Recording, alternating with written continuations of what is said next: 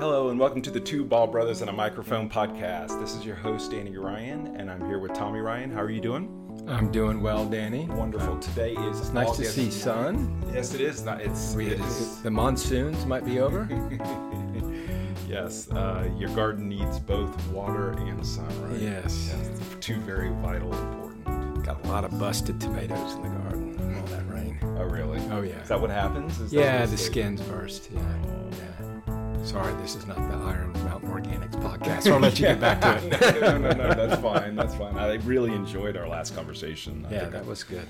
It was nice. I think it was neat just talking about sort of the idea of getting behind why you're doing something. So it was a good deviation. But I wanted to get back to the book that we're reading in our book club, which is the Satya Nadella book called Hit Refresh. And we covered the beginning part of the book through chapter 1. And today I'd wanted to go through and do the next two chapters. And I picked out a couple of key things that hopefully will lead into some conversation between you and I. In chapter 2, it's a chapter called Learning to Lead. And he brings up in one part of the chapter that there are three stories that he said that they speak very directly to business and leadership principles that he uses even today as CEO. And the first principle is to compete vigorously with passion in the face of uncertainty and intimidation. So, it's even when it looks like things are dire, to go ahead and to go after it with passion. And I think for you and I, we have lots of discussions about persistence and the importance of persistence and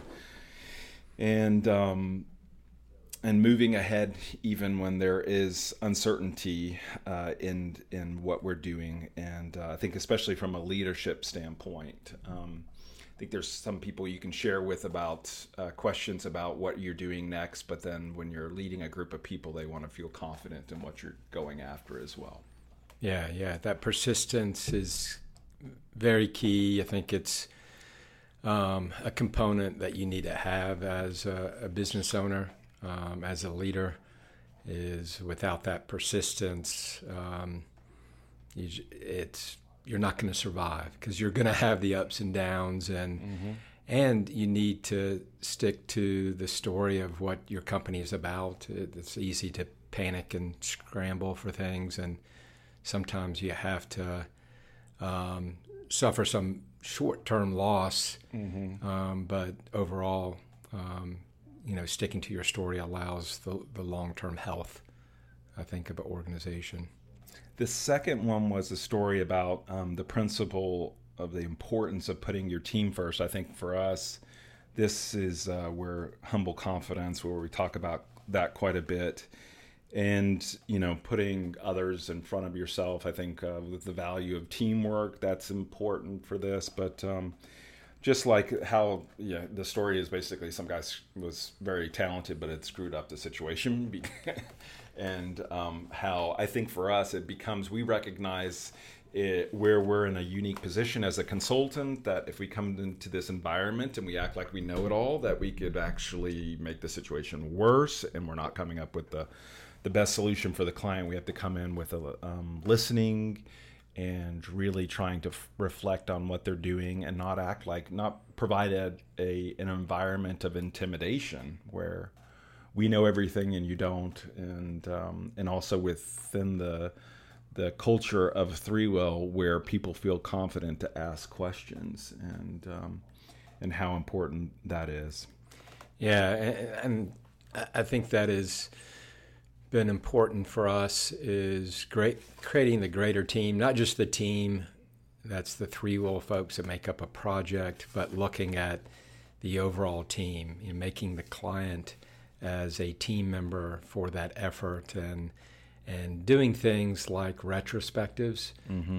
We do that with our customers, and it's almost become a standard practice that we include in every sprint review, which is technically you don't need to, or maybe you shouldn't have retrospectives every single sprint review, But we value it so much to make sure we stay on track to the expectations and to make the small adjustments that a team needs to recognize along the way. And that could be things that are going well that you need to reaffirm that, yes, we like this, let's continue to do this.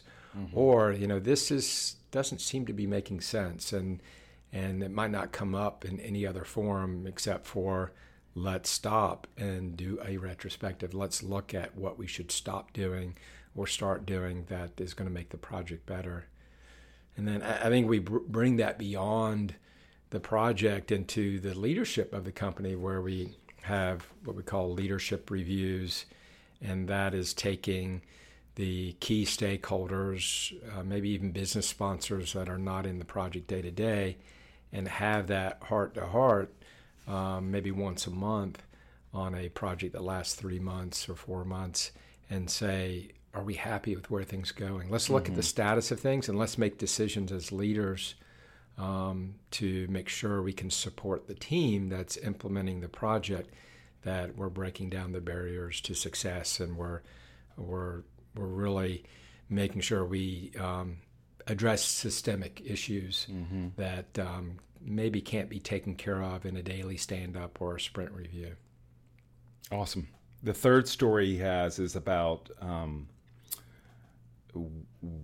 essentially coming in and getting into a situation where he needed to give him his confidence back, and something where even though maybe optimized for that day, he would have made a different decision. He recognized over the course of the season that he needed to be effective the entire season, and he was empathetic to a situation. So he maybe wasn't optimized on that day, but gave him the chance to build his confidence back, and how important that is.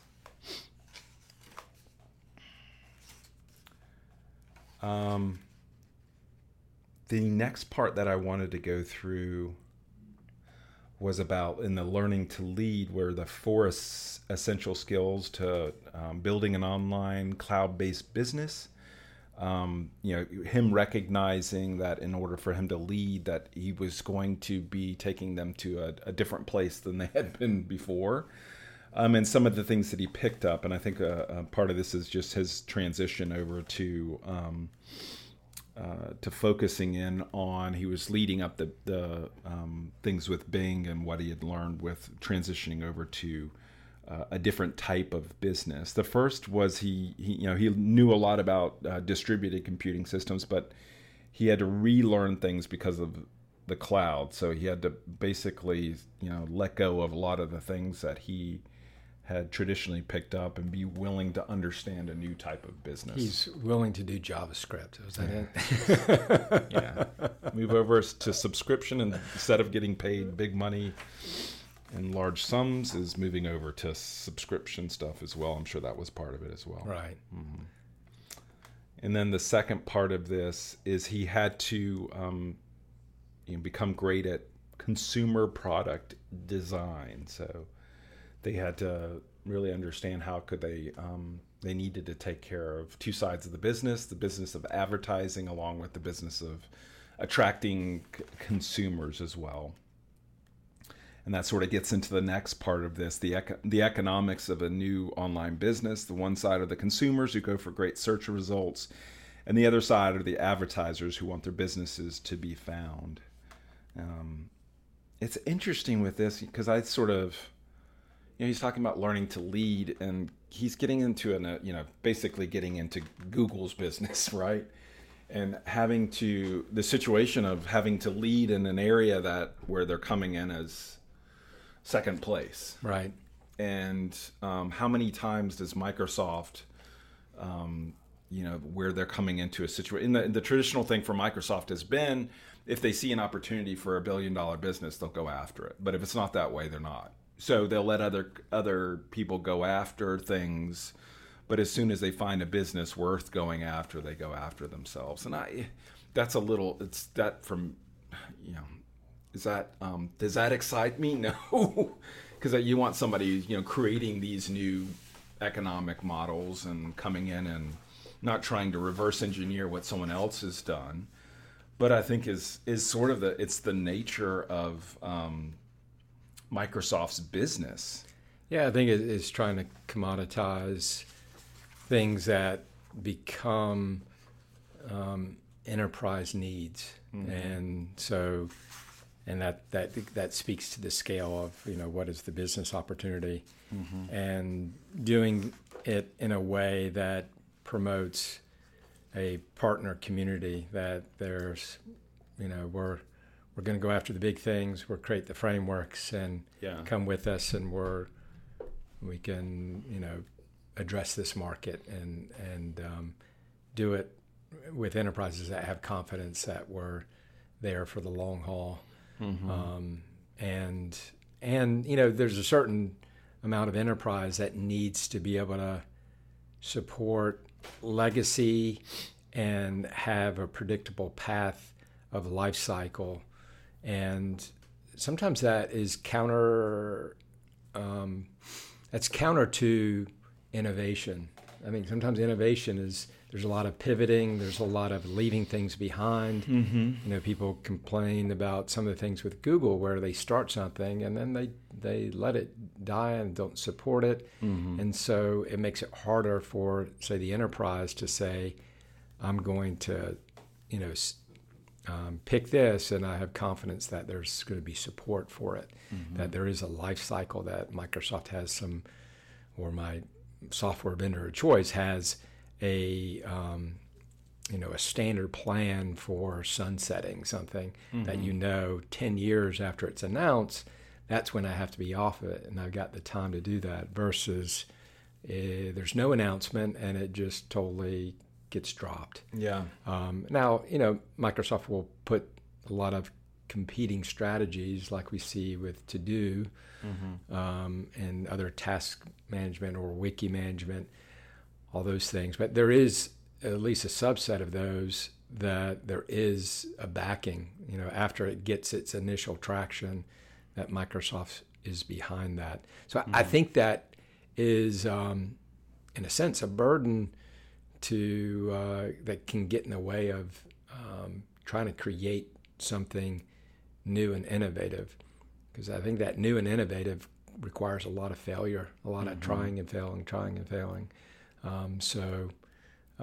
I don't look at Microsoft as necessarily being innovative, but when you see things like HoloLens, you see things even like Teams, mm-hmm. you say, wow, that's nice. It's nice. It's refreshing to see something that is, out there trying to blaze a trail. Now, Teams is not necessarily like that. I think Teams has been more of a surprise of getting it right early with software. HoloLens is more of, okay, there's not a market yet there, but we want to be one of the first, versus waiting and jumping in a lot later, mm-hmm. like cloud. Mm-hmm. They're not first in cloud. You've got Amazon, you got Salesforce, you've got Google. Those are all, all were mature cloud companies before Microsoft got involved. But in the augmented reality, mixed reality, those are things I think Microsoft is trying to chip away at early.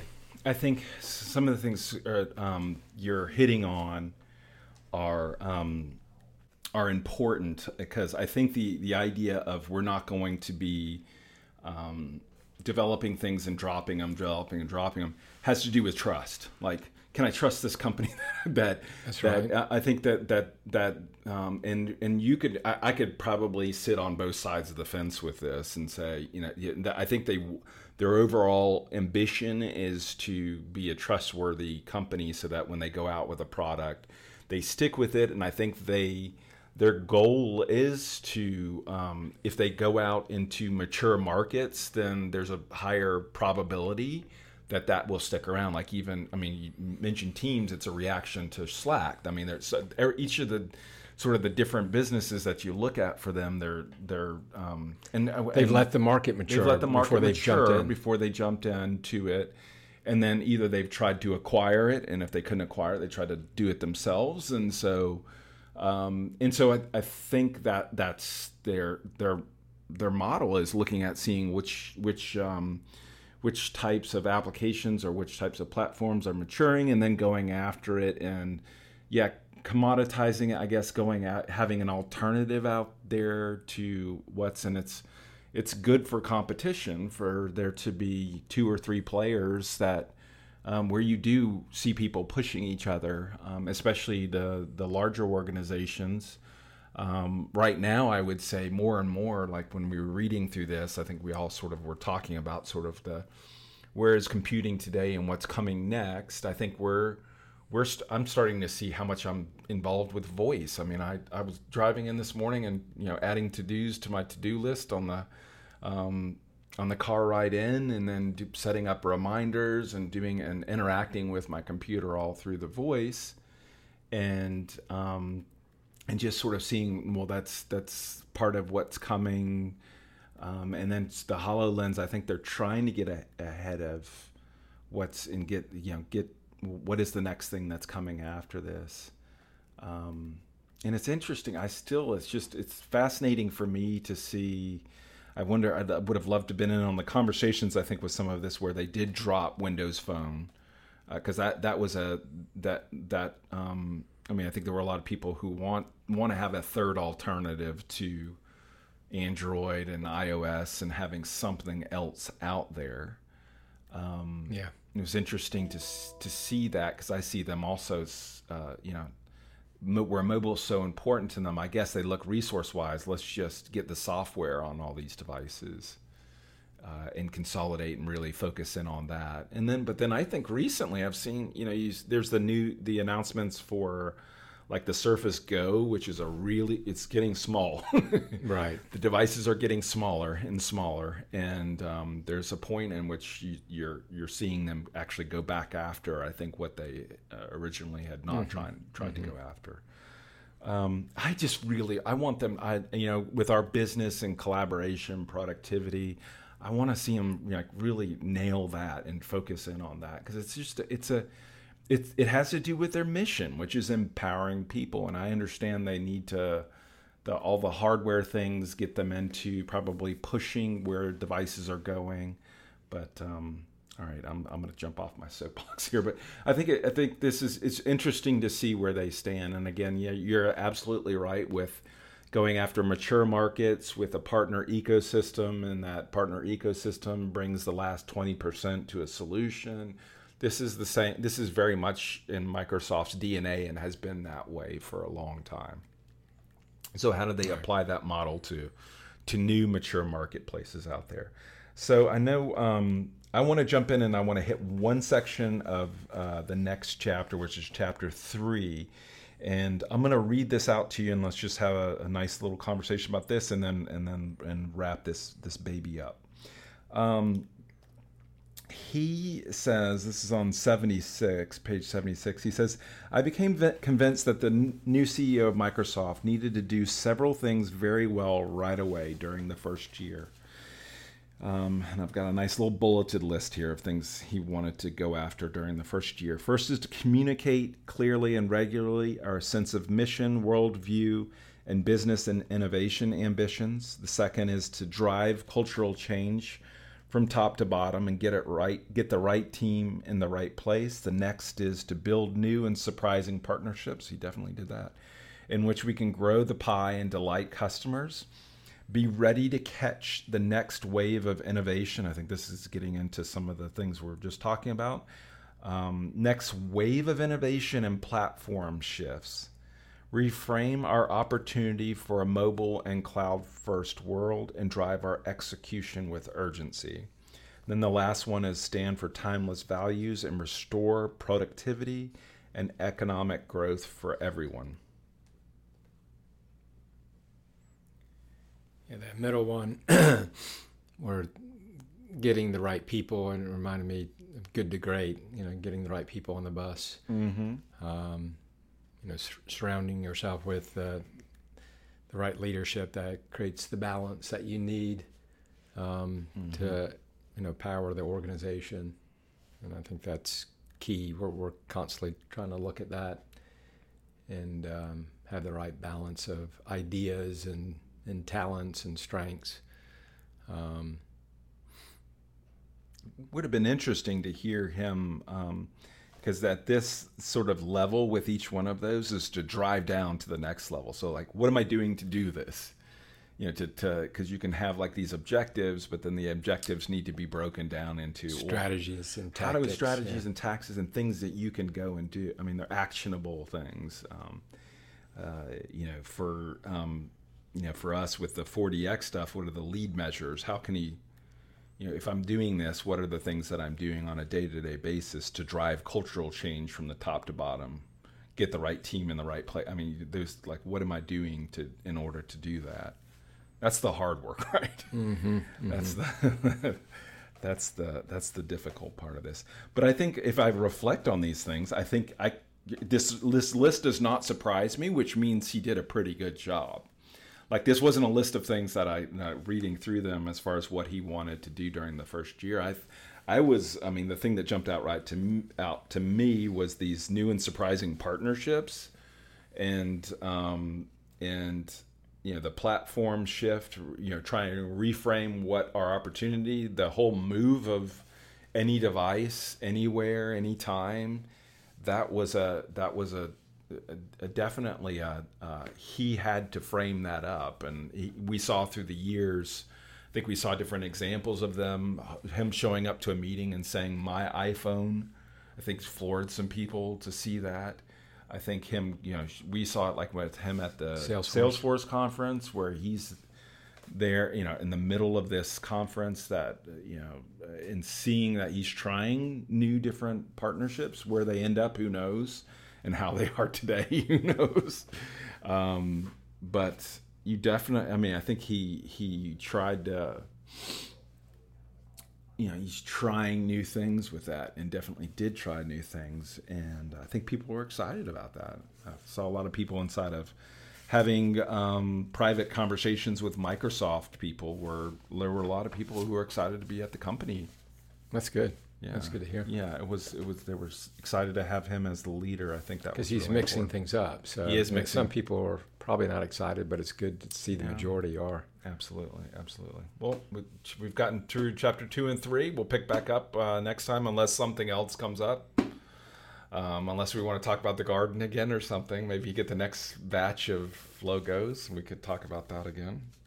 Any Tesla tips from recently? Anything come up? You know, I got all excited this morning. There was a software update. Oh, I ran the update, and it was nothing in they give you a recap of release notes, and the release note said minor, you know, updates and fixes. It didn't have anything about that Elon wanted to buy back. No, that wasn't an update. He wanted to buy back your car. That guy mixes it up in all different ways. Doesn't he? Yeah. That, you know, one of the things that it did show, it kind of reminded me of the last update. And the last update had speed limit control. That's no fun. Yeah. Well, you know, it's got a valet mode that will allow you to control the speed limit and move it from standard acceleration to chill. That's the mode. So if you have it in valet mode, you punch it, it just slowly comes up to speed. So you don't see that Ferris Bueller's Day Off scene where the guy takes off in the valet and jumps hills. But it had some neat updates. My favorite valet story about me is that I learned to drive a stick shift when I started valeting, that he never asked me if I could drive a stick shift. Austin's been experiencing that. He's in his last days of valet life. Yeah. And he... #valet life. Yeah. Yeah. He, went into Maserati, I think, just yesterday. And he says it creates an interesting challenge every time you get into the car. You're trying to figure out, how does the car start? Because you have all these different ways to start a car today. It's not just keys anymore. Yeah. So he says that's kind of fun to figure that out each time. One of the features that's in there that was in the last update is cabin overheat protection. So within 12 hours of stopping the car, it will keep the temperature below 105. So it's kind of interesting feature. I haven't kind of dug into it to see why they have that. I think one, it keeps the car cool and there's less kind of damage due to heat inside the car of things cracking and stuff like that because of the heat. Yeah. Two, I see it as a safety feature for if you have children or you leave pets. A child or pets. Yeah.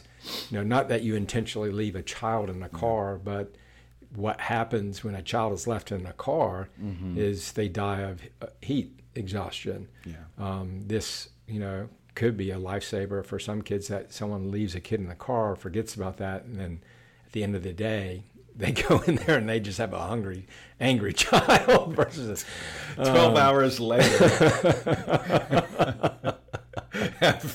after a meth-induced bender. I didn't want to. You get into your Tesla and realize your child's still there. All right. Thank you. I hope everybody in Fulton County DFACS and Forsyth County DFACS are doing great. It's not like we would do this to our children. But you're absolutely right. I mean, there's stuff in the news where people accidentally. Well, and I think it's more in a, I think it's a key feature for pets too. Pets, that people can, you know, they know that I don't have to remember to turn on the air when I leave or whatever. That it has that. Overheat protection. Common people just crack the windows. Yeah. But what if it's raining? Oh, it's great. Then they get common people don't have cars, so they really care about if the rain gets in the car. That's Forsyth County, not Fulton County. Hashtag hick life. All right, well, let's wrap it up before I get into trouble here. I appreciate you doing this, Tom. Sure, Danny. Thanks, everybody, for listening, and have a wonderful day. Bye-bye. Bye-bye.